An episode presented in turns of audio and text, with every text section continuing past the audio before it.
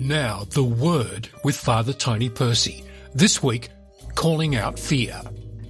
So here we go, the uh, second last week of the ordinary liturgical year.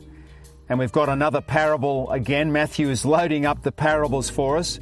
After we finish this week, we'll have the Feast of Christ the King, and then we have the new liturgical year. So our gospel will move from Matthew to Mark, and that's, uh, that's very good to know the parables have been coming thick and thin, and they're trying to evoke in us a sense of response, of repentance, to, to try and love God more deeply and to try and love each other more deeply and to try and reject those things that are not good for us, where we, we know we're, we're not uh, performing well. This is a constant battle in life. In case you haven't realised, it doesn't matter what age we are, we've always got to be pursuing good things and then rejecting evil. It's a definition of wisdom which we gave last week. The parable this week is uh, the wonderful parable of the talents. A talent is a unit of measurement. It was 6,000 denarii. One talent equals 6,000 denarii, and a denarii was a working day's wage. So these fellows have been entrusted with five talents, two talents, one talent. If you put it into dollar terms today, that would be something like $10 million. One guy gets $10 million. One guy gets 4 million and one guy gets 1 million. So it's all a bit relative, but it's large sums of money. And uh, two of them go off and trade very well.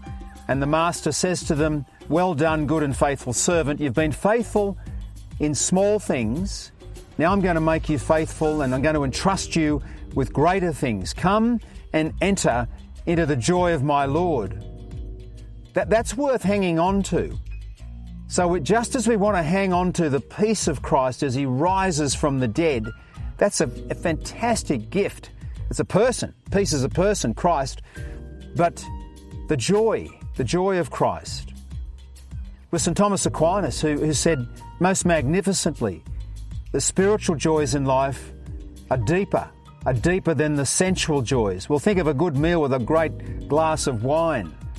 I think of a magnificent piece of music. You're at a live piece of music. It's nothing better than live music. Fantastic joy. Think of a great novel. Well, of course, the, what Thomas is saying, yes, these things are very important, but the the uh, the spiritual joys are even deeper. And of course, the two, because our sensual life is symbolic, the two are often very closely aligned to each other. But that's what St. Thomas said as a plane flies over.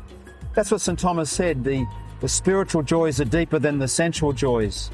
So yes, Christ saying to these these uh, servants of his who have traded wisely, come and enter into the joy of your master, of your Lord. Of particular interest is the fellow who was given one million and buried it. Didn't even put it in the bank, he buried the talent. When he comes back for the examination, he says to his master, he says, I knew you were an exact and difficult master. Therefore, I was afraid, and therefore I hid the talent. And so the question arises who on earth told this fellow, what lunatic told this fellow that God is harsh? You remember that, that famous saying of St. Francis de Sales, the height, of the, the height of the Protestant Reformation. He had an experience of God, obviously. He's a naturally quick tempered guy, and he, he said, oh, oh, I'd sooner be judged by God than by my own mother. It's a fantastic phrase. So, who told this fellow that God was harsh? I mean, God at the beginning in the book of Genesis, God entrusts Adam and Eve with, with that beautiful sense of human love. Uh, knowing Adam and Eve knew each other, beautiful description for human sexuality, and of course, then life comes. Then, then life flows from this. So God has entrusted uh, to us in the most magnificent way love and life, and yet someone has got into this guy's head, some lunatic, as I say, has got into this guy's head and convinced him that somehow God is harsh. And then this causes the fear to rise up, and he's paralyzed by fear, and then he can't do anything. One of the commentators says, yes, he's frozen. He's frozen, and therefore he's frozen in immobility, can't do anything. There's no activity, immobility because he's frozen. I wonder whether, if we stop and think about it, whether the cause of a lot of modern day atheism is in fact this idea that God is harsh. Maybe. Perhaps. Maybe some truth in that. People have this idea of God which is completely and utterly erroneous, and therefore it, it stops them, creates a barrier, and creates fear, certainly. Then, what about the, the question of fear?